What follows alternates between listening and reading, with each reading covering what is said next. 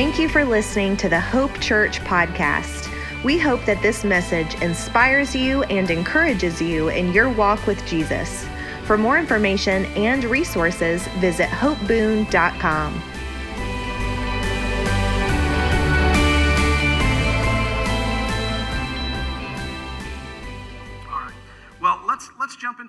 this morning. I have a message that I'm very excited about uh, today. So you can, if you have your Bibles, turn to John chapter 10. John chapter 10. Timer going here, so I don't preach for nine hours. Here we go. John chapter 10. We're going to read here in just a few moments from verse 7, but we'll get to that in just a, in just a moment. I'd like for you, after you've turned there, to uh, look up on the screens and we're going to we're going to make our confession that we make every single Sunday or most Sundays. You're watching us online, you can see this on your screen, and you're here in the house, you can see it on your, on your screen. Let's go ahead and declare this and say this out loud together. Say, Thank you, Father, that today the eyes of my heart see you, the ears of my heart hear you my heart and mind perceive and understand your word and your will. Today I am growing in the things of God. So say that last line one more time just for me. Today I am growing in the things of God. We believe that we're growing in the things of God this morning here at Hope Church. Amen. John chapter 10, verse 7. About a week and a half ago, um, little over little over a week and a half ago on our way home from our vacation we went to italy for two weeks and it was magnificent as you could imagine it would be. Uh, but on our way home from our vacation we were in a hotel in boston doing our, our layover and uh, the lord began to challenge me to believe him for greater things to believe the lord for greater things than i had been. I was inspired when I heard the testimony of a gentleman and it caused me to begin to take inventory of where my trust level and my faith was with the Lord. Have you ever felt like your faith was on autopilot? Anybody? Anybody bold enough to raise a hand this morning? Say, yeah, absolutely. Not just me. You ever felt like your like your trust level with God was just on autopilot? Like, you know, nothing really bad's going on in my life, so I'm good.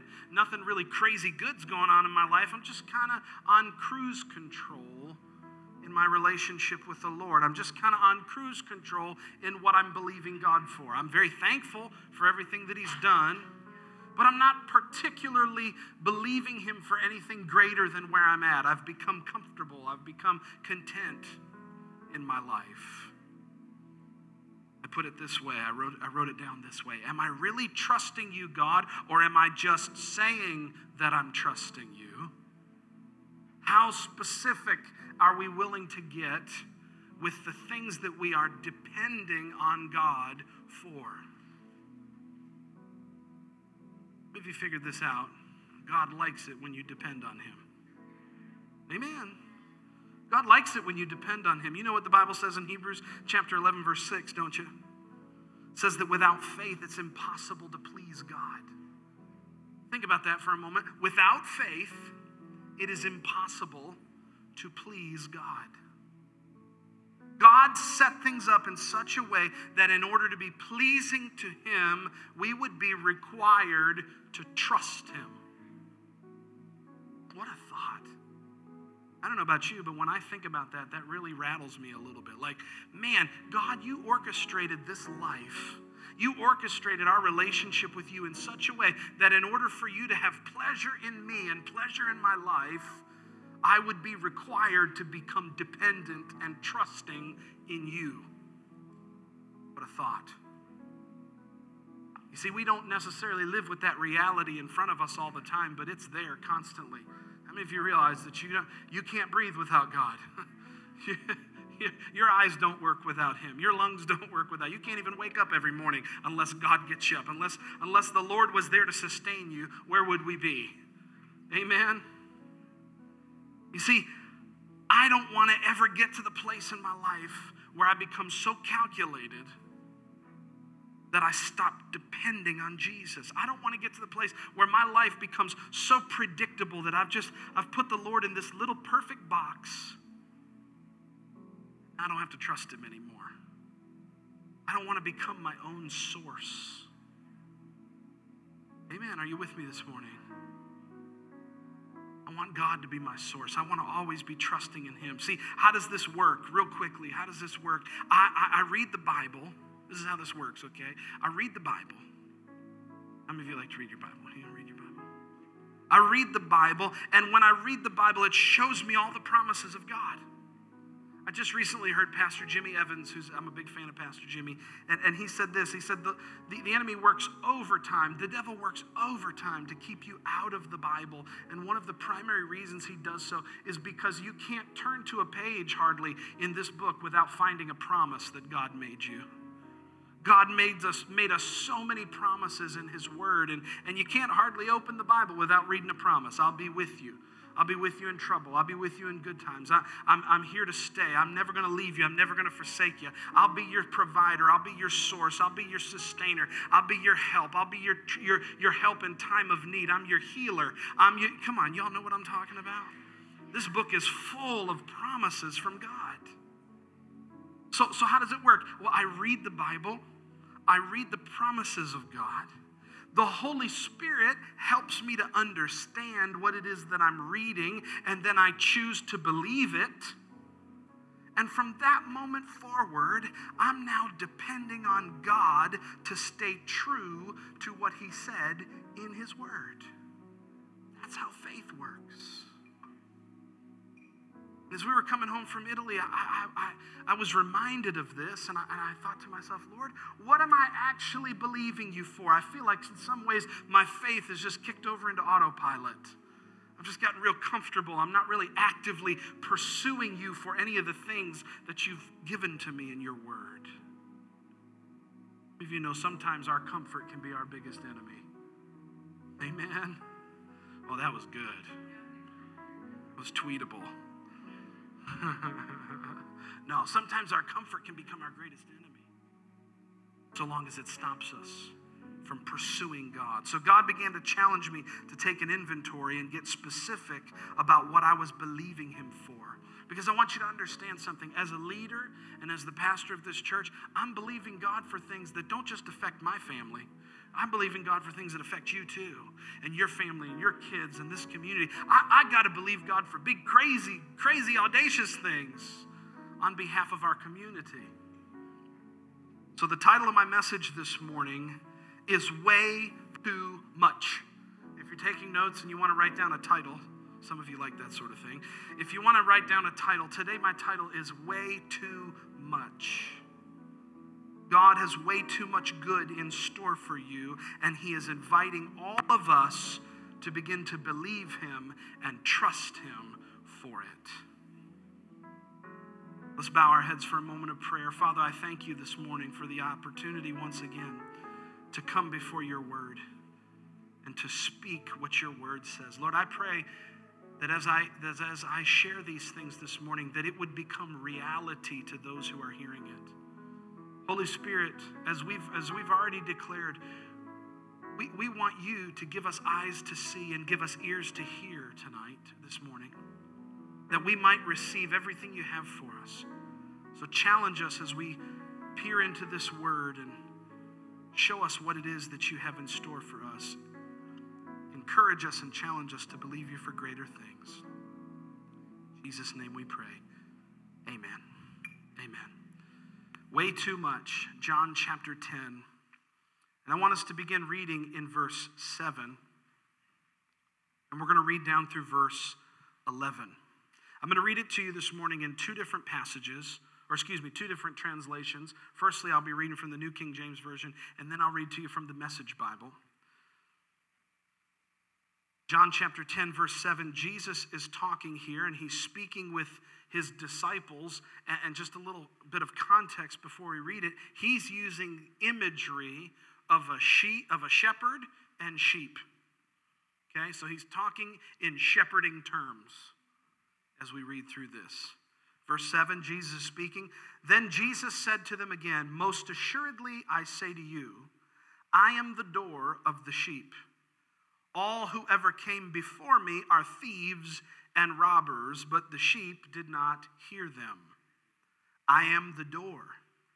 If anyone enters by me, he will be saved and will go in and out and find pasture. Verse 10 The thief does not come except to steal and to kill and to destroy. I have come that they may have life and that they may have it more abundantly. I am the good shepherd. The good shepherd gives his life for the sheep. Now, there's three, three parties, three groups that are mentioned in this passage. Number one, the good shepherd. Number two, the thieves and the robbers. And number three, the sheep. Okay? Just keep this in mind as we're going through this passage and as we unpack these ideas. Three groups mentioned here the good shepherd. We know who he is, right? Jesus is the good shepherd. Amen. And then you got the thieves and the robbers. And then you got the sheep. Who's the sheep? Amen. Us. You guys are very smart. Good job. Gold star, boys and girls. You get it. That's awesome. Let me read it to you again from the message translation. This is such a, I love the message. It's such a plain English way to read the Bible. It's so easy to understand. Here it is again, John 10, 7 through 11 from the message. It says, Jesus told them this simple story, but they had no idea what he was talking about, so he tried again. I'll be explicit then, he said. I am the gate for the sheep. All those others are up to no good, sheep rustlers, every one of them. But the sheep didn't listen to them. I am the gate. Anyone who goes through me will be cared for and will freely go in and out and find pasture. A thief is only there to steal and kill and destroy. I came so that they can have real and eternal life more and better than they ever dreamed of. I am the good shepherd. The good shepherd puts the sheep before himself. I am the good shepherd, and the good shepherd puts the sheep before himself. You see, I, I think that people who, this is just kind of a little side note for a second. I think people that struggle with the idea that God is good and struggle with the idea that God wants to bless them actually believe that God is selfish. I, I, really do because there's some folks you talk to them and they just they struggle so hard to believe that god is actually good that he actually wants what's best for them they struggle to believe that god would even be willing to bless them and I think that those folks who struggle on that, often, if you actually really dig down into it, I really believe they think God's selfish. That God doesn't want to share his abundance with us. But Jesus kind of sets the record straight here. He, he, he, he said that it was the shepherd who lays his life down for the sheep. See, the shepherd cares more about the sheep than he does himself. I, I wrote it down in my notes this way, and if you're taking notes, as I often encourage you to do, you may want to write this down. Jesus made it all about us so that we in turn would make it all about him. Let me say that again. Jesus made it all about us. What did he do? What did Jesus do? Uh, uh, we just talked about it in communion. He went to the cross, didn't he? He laid his whole self down completely so that he would redeem us. Jesus made it all about us so that we in turn would make it all about him. Jesus laid his life down for us so that we would have an opportunity to lay our lives down for him. Amen. Thank you, Joe, for that one solitary loan. Amen. I appreciate that, brother. That's super good. Now, you see, one of those two statements without the other doesn't work. You can't just say that it's all about Jesus because he made it all about us when he went to the cross. But you, you also can't say it's all about us because that's really selfish and self centered. And it's really not all about us, it's all about Jesus. But I thought it was all about us, but it's all about us, but it's all about Jesus, but it's all about Jesus, but it's all about us. no, I said it exactly the way I wanted you to, to hear it. Jesus laid his life down because the good shepherd puts his life down for the sheep. The good shepherd cares more about the sheep than he does himself. So I, I said it this way because I meant it this way. Jesus made it all about us so that we in turn could make it all about him. It's just like a marriage, man. My, my wife and I, we love each other. We just celebrated 16 years of marriage. It's been pure bliss, not an argument, not a frustrated moment. Our marriage is so perfect, it's just incredible. Kids constantly orderly, always listening, never an argument. It's like floating on a cloud. No, y'all, y'all have been alive long enough to know that's not possible. But, but no, listen, here's, here's, how, here's how a marriage works I lay my life down for her. She lays her life down for me. I make sure she gets what she needs. She makes sure I get what I need, and everybody's taken care of. It's just like a marriage. It's just like this symbiotic relationship that we have with Jesus, where He gives Himself for us, and we in turn give ourselves to Him. Amen. If we're going to believe God for what He has promised us, we first have to settle in in our hearts and our minds that He actually wants to give it to us. If we're going to believe that God's a good God and that He has lots in store for us, remember the title of my message is Way Too Much. What does God want to give you in your life? Way too much, man. Way too much. You see that all throughout the, the scriptures. You see that constantly. God says in Malachi chapter 3, He says, Give, give to me, tithe to me, and, and see if I won't open the windows of heaven and pour out such blessing on you that there's not even room enough for you to contain it. God's a way too much God. But see, if we want to receive the things He has in store for us, we've got to come to, to grips with this reality and we've got to settle it in our lives once and for all that He actually wants us to have it. And He's actually good enough to lay His life down for us. He's actually good enough to bless us abundantly. It's a little uncomfortable. It challenges us. It pushes against our, our beliefs a little bit. It kind of challenges uh, some of the things we may have thought or some of the things we may have been taught. I don't know about you, but sometimes there's, there's I, have heard lots and lots over the years of, of, of people that, that think that God's angry with them. They think that God's mad. They think that God's just always looking for an excuse to punish them. I'm here to tell you that's not the character of our God. Amen. He's, he's not vengeful, He's not angry. Do you know that God's not angry this morning? He's not frustrated. He's not sitting in heaven wringing his hands, frustrated with humanity. Oh, these idiots down there, they can't get it together. No, he loves us with an unquenchable love. And he's the Bible says his mercies are new every morning. So no matter how hard you screw up tomorrow morning, he's got fresh mercy for you. He's willing to forgive you again. Amen. So God actually wants to bless us. He wants to take care of us. He wants to be our supply. He wants to be the source of our lives. And he proves it in this passage. Verse 7, Jesus said that he's the doorway into everything that God has in store for us. In other words, everything comes through him. everything comes through him. You want joy in your household and in your marriage? It's going to come through Jesus. You want abundance and provision on your job or in your business or in your line of work? It's going to come through Jesus. I mean, it comes through hard work too, but it's going to come through Jesus. Jesus is going to be the one that blesses what you set your hands to. You still got to set your hand to something, but He wants to bless it.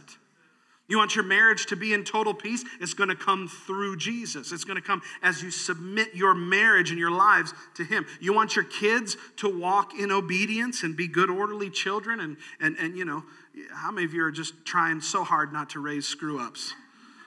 I'm telling I'm telling you, I got three beautiful, awesome little girls that I love with all my heart. And Brianna and I, we're just trying every every day. Just, man, I just, Lord, help us not to raise a bunch of screw ups. Right? And hey, if you're a screw up, there's room for you too. Come on, man. You're in the right place. Glory to God. Jesus loves you so much no matter how hard you screw up.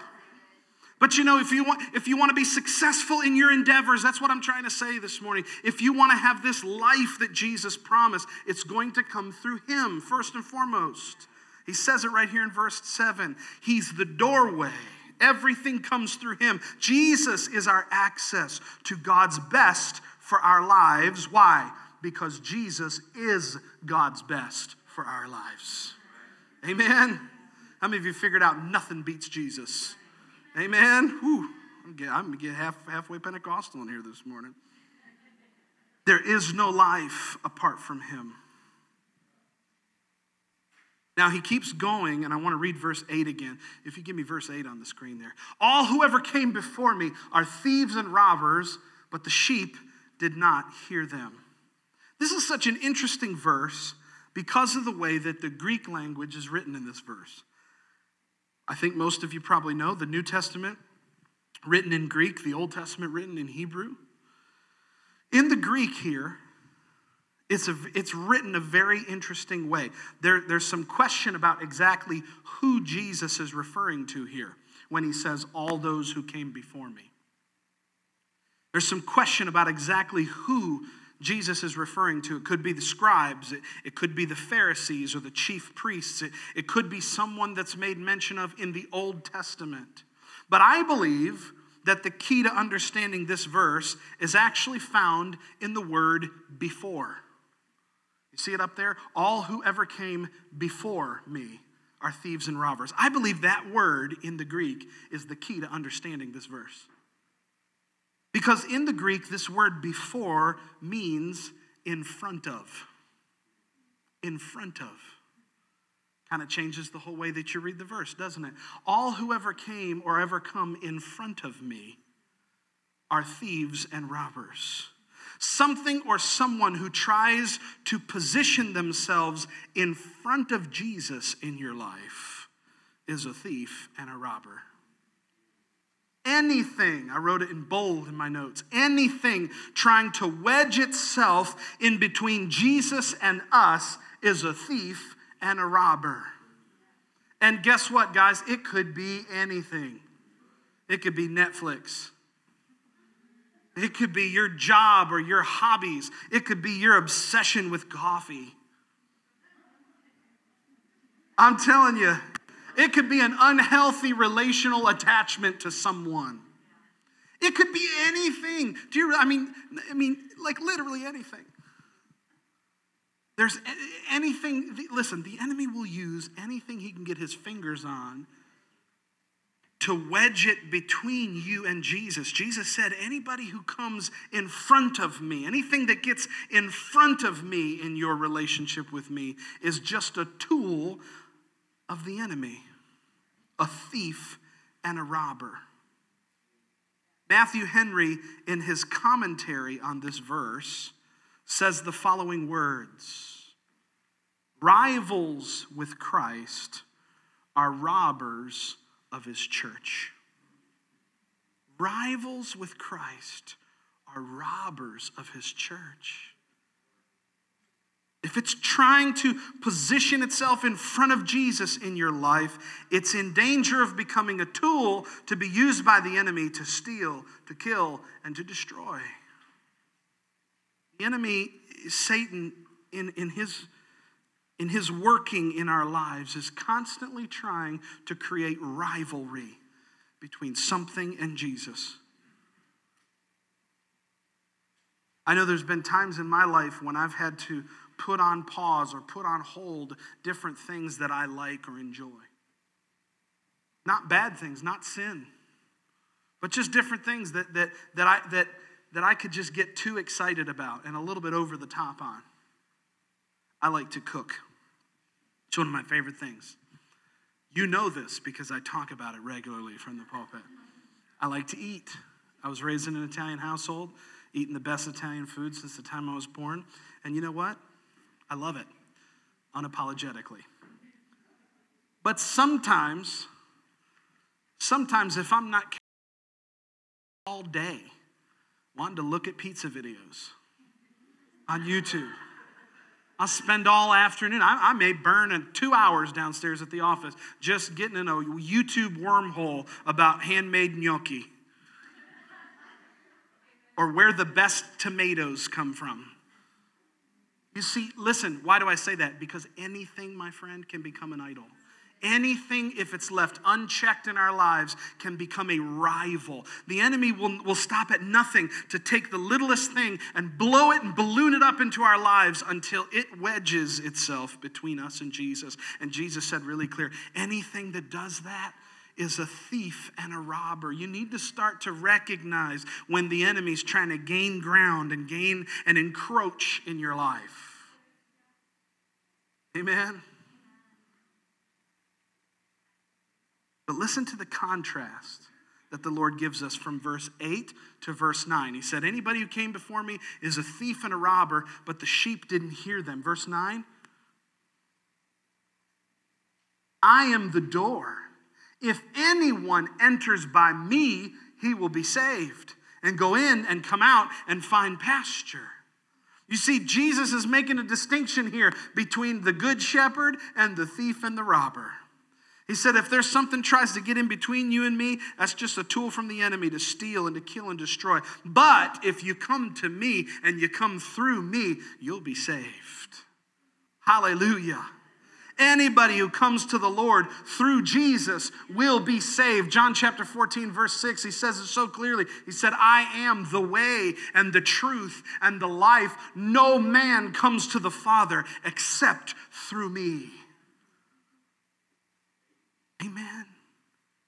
Anybody who comes to the Lord through Jesus will be saved. You can be saved this morning. You can be set free. You can be delivered from the bondage and the prison of sin. Amen. And it says he'll go on and find pasture. You know what that reminds me of? How many of you grew up uh, quoting or, or listening to or singing Psalm 23? The Lord is my shepherd. You know, you know that you know that one? The Lord is my shepherd, I shall not want. He makes me lie down in green pastures. He leads me beside the still waters. He restores my soul. That sounds an awful lot like what Jesus is promising to us here in John chapter 10. Go in, we go out, we find pasture. What does that equate to? Our provision. Not only does Jesus want to be the saver of our lives, he wants to be the provider as well. Now let's keep going. Verse 10, this is our target verse. Everything I've set up to you, uh, to you this morning up until this point is just a setup to get us to this spot. Are you ready? This is the big grand slam, okay? verse number 10.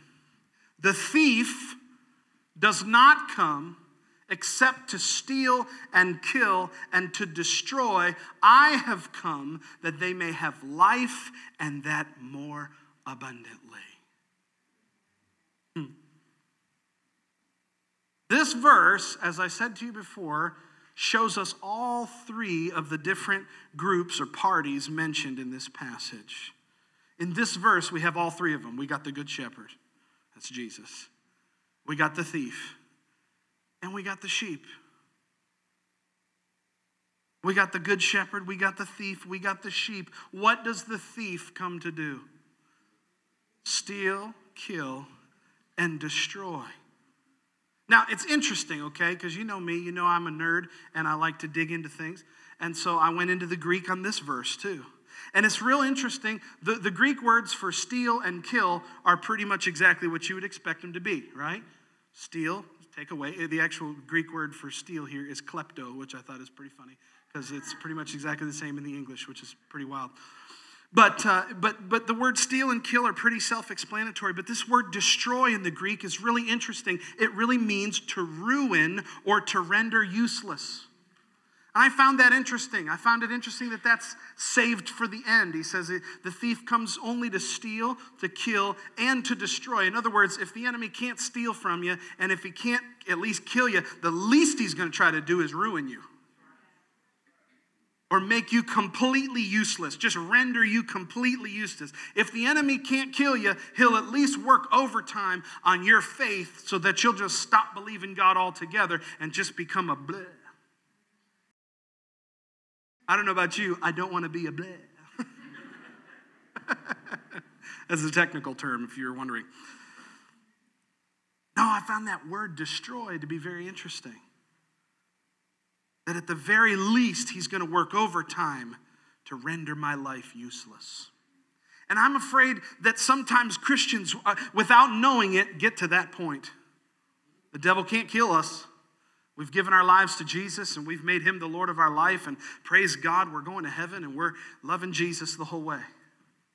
And maybe, maybe he can't steal from us. Maybe our faith's strong enough to believe him not to steal from us. But man, I, have been a Christian in my life that's been useless at times.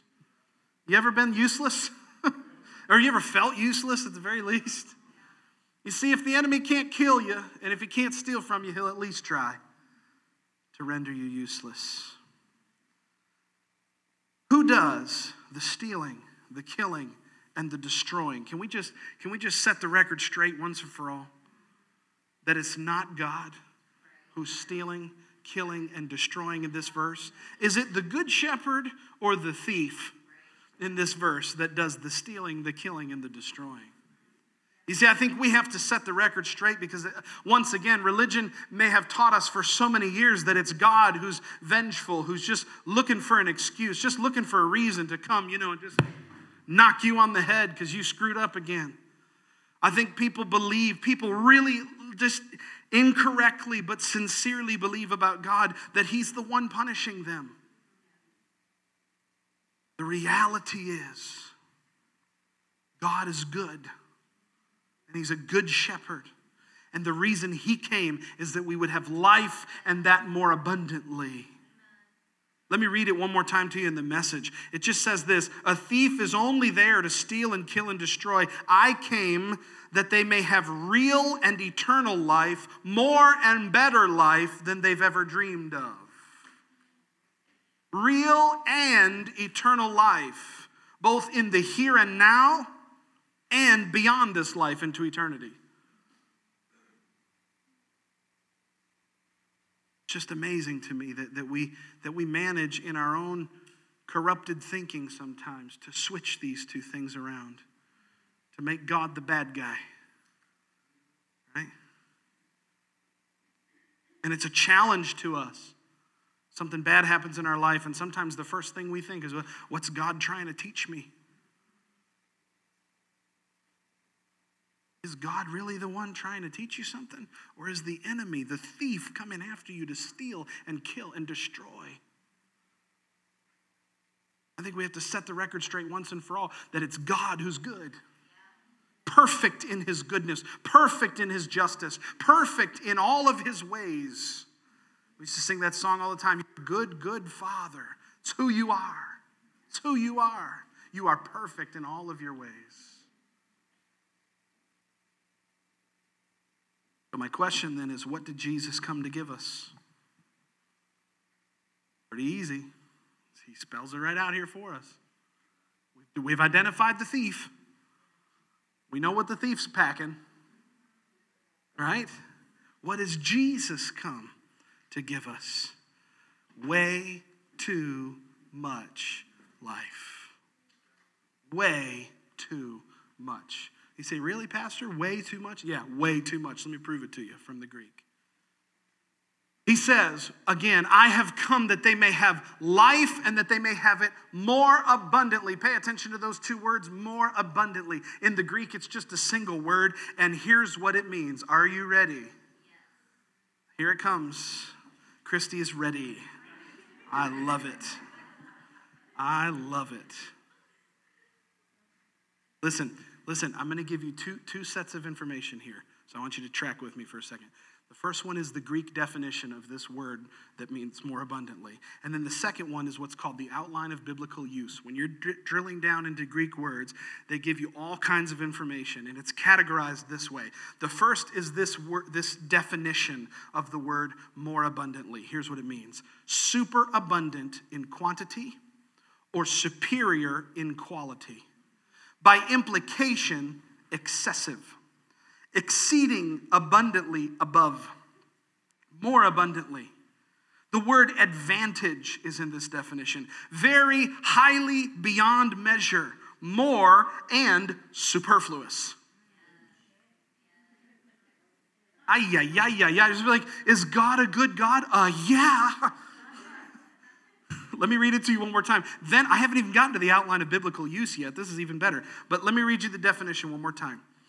It's a single Greek word that translates to more abundantly, and here's what it means super abundant in quantity, superior in quality. By implication, excessive, exceeding abundantly above, more abundantly, the word advantage, very highly beyond measure, more and superfluous. Do you think that God wants you to just have just enough joy? Uh uh-uh. uh I learned this a long time ago. He's a too much kind of God. What did David say in Psalm 23? We quoted Psalm 23 a minute ago. What does he say at the very end? He said, You anoint my head with oil, my cup runs over. God doesn't know where the how big the, the uh, he just let me give you Lord, you're getting it on the table. Come on, he anoints my head with oil, and my cup runs over. He's just a too much kind of God. Now, listen to this. This is the outline of biblical use. Are you ready for this? Ay, ay, ay.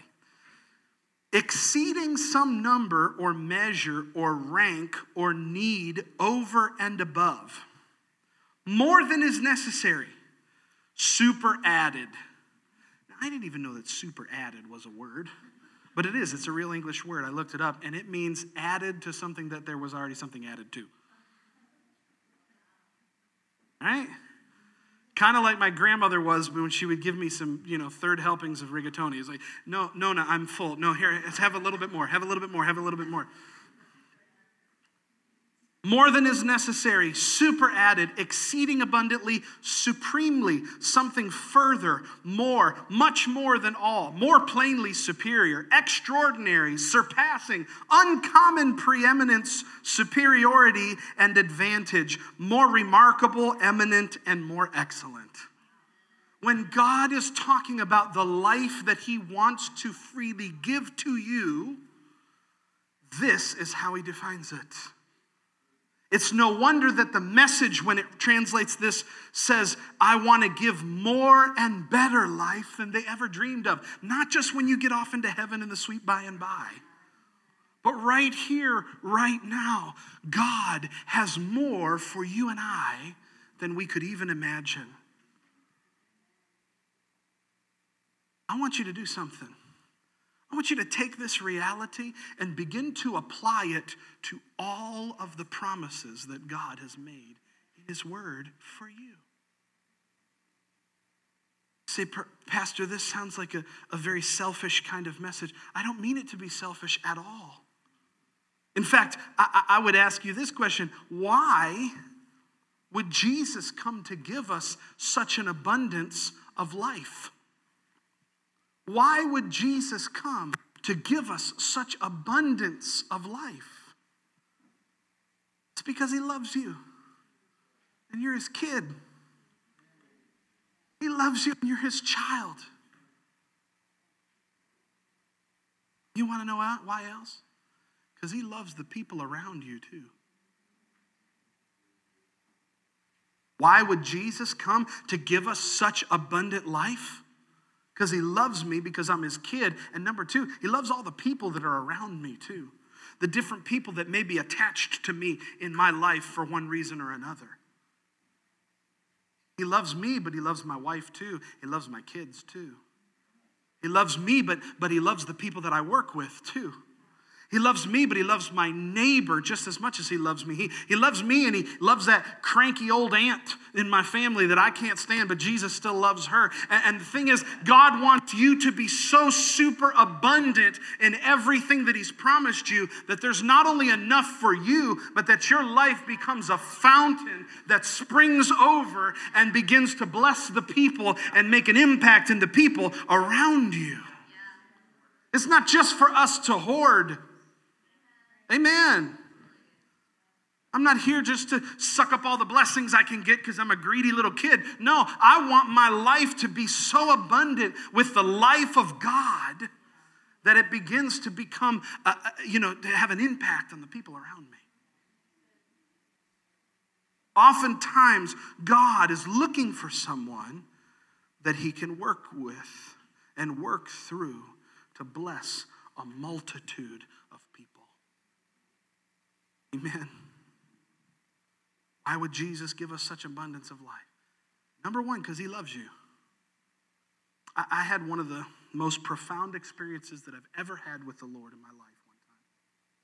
I was at a conference, and I was there uh, with some very, very dear friends, people that I love, and, uh, and they're, they're ministers as well. It was my buddy Joey, actually, was the guy who was putting on the conference. And he had, he had brought some fairly big name preachers in to speak at this conference, guys that I looked up to.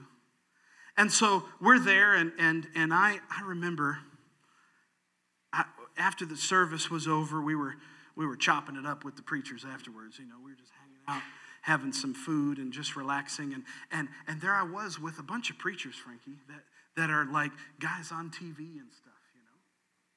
And, and I remember feeling so insignificant. And I remember going back to my hotel room that night, just like Linus and Charlie Brown, you know, just dragging my little blanket behind me, licking my wounds. I felt so insecure. I got back to my hotel and I was like, Lord, I, I'm in a room with people I don't belong with, you know. The Lord began to remind me of his love. And boy, I'll tell you what, if you want something that will absolutely challenge your faith to the core, and, and, and tickle every religious bone in your body. Start to meditate on, start to realize and think about how much Jesus loves you. Realize that if you were the only human being on planet Earth, he still would have died for you by yourself. You want to get uncomfortable in a really good way? Start to realize how much Jesus loves you. I got back to my hotel room that night and I began to, I just, I just laid in the bed and I was there. And it was funny, I was sharing, sharing a hotel room with my best friend Perry. He came with me and he was out cold. And so it was just me laying in the bed. And I'm like looking up at the ceiling, thinking about how insignificant I felt. And I just started to say these words. I said them under my breath because I didn't want to wake Perry up. I just said these words. I said, Lord, I thank you that you love me.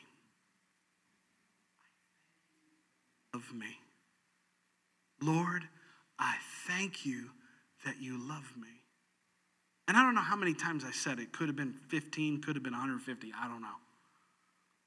But in that moment, I had one of the most profound, real experiences with God that I've ever had in my life. And his presence began, I mean, it filled up our hotel room. I'm sure Perry had the best sleep of his life it just filled our hotel room and i just sat there and what started as insecurity moved over into just basking in the goodness of god and realizing that if that if if i was the only one he still would have died for me lord i thank you that you love me so much see you gotta you've got to settle it in your heart and mind once and for all that jesus loves you and that his love knows no boundaries for you and that really and truly, He actually does want to bless you with way too much, way too much peace, way too much joy, way too much love, way too much mercy, way too much grace, way too much provision and abundance, way too much power, way too much anointing. Are you getting this this morning? Way too much of whatever you need. That's the character of the God we serve. Hey, Pastor Josh, how can I trust that this is God's desire for my life? How can I trust that this is what the Lord wants for me? One thing for me to get up here and talk about it and say it, but, but, but what, what can drive it home for us this morning? How can I trust that this is really God's desire for my life? Way too much. Number one, because He said so right here in verse 10. That's why you can trust it. Because in verse 10, he said so I've come that they may have life and that they may have it more abundantly. Who's the they? Us, the sheep. Remember? That's the other group in this verse. How can I trust this is God's desire? Number one, because he said so. Number two, because he proved it. Verse 11. Did you forget about verse 11? He says, The, sh- the shepherd lays his life down for the sheep. Why is it that you and I can trust that Jesus wants our very best? Not just because he said so, but because his actions equal what he said. The good shepherd lays his life down for the sheep. He substituted his perfect life in exchange for our lives of sin and brokenness. Bible says he lives forever to make intercession for us. The word intercession means to make up the difference. So Jesus lives forever, and part of what he's doing is he's consistently always making intercession for us, always swapping out our brokenness for his perfection, our broken life for his perfect life. I want to close with the same question that I started with today. Knowing what we just uncovered about God's desire to give us this kind of abundance in our lives, knowing that, what am I depending on Him for right now? Has my faith gone into autopilot? Is there some place in your life this morning that you could say, you know what, Lord? It's time for me to believe you for more in my marriage. It's time to believe you, Father, for more in my ministry and what I've been called to do. It's time for me, God, to believe you for more in my mental health. In, in, in, in, you know, Lord, I keep finding myself getting distracted and disturbed, and, and mentally I'm not where I need to be. I keep getting discouraged and I'm dealing with depression. Is it time for you to say, you know what, Lord, you said that I would have a good life, a more and abundant life. Time for me to begin to believe you for that in my mind. It's time for me to believe you for that in my finances, in my relationships, in everything that I'm setting my hand to. I want to challenge you this morning. If your faith's in autopilot, put your foot on the gas today. Come on, if you just been if you just been on cruise control, get off cruise control. It's time to get a speeding ticket, man. Come on. Let's put our foot down. Amen. I want you to stand to your feet. Thanks again for listening to the Hope Church podcast. Our church exists to see people from all walks of life know Jesus, connect and grow discover their purpose, and make a difference in this world. If you would like to connect with us further, or if you need prayer or assistance, please visit us at hopeboon.com, where Jesus loves you, we love you, and your life counts.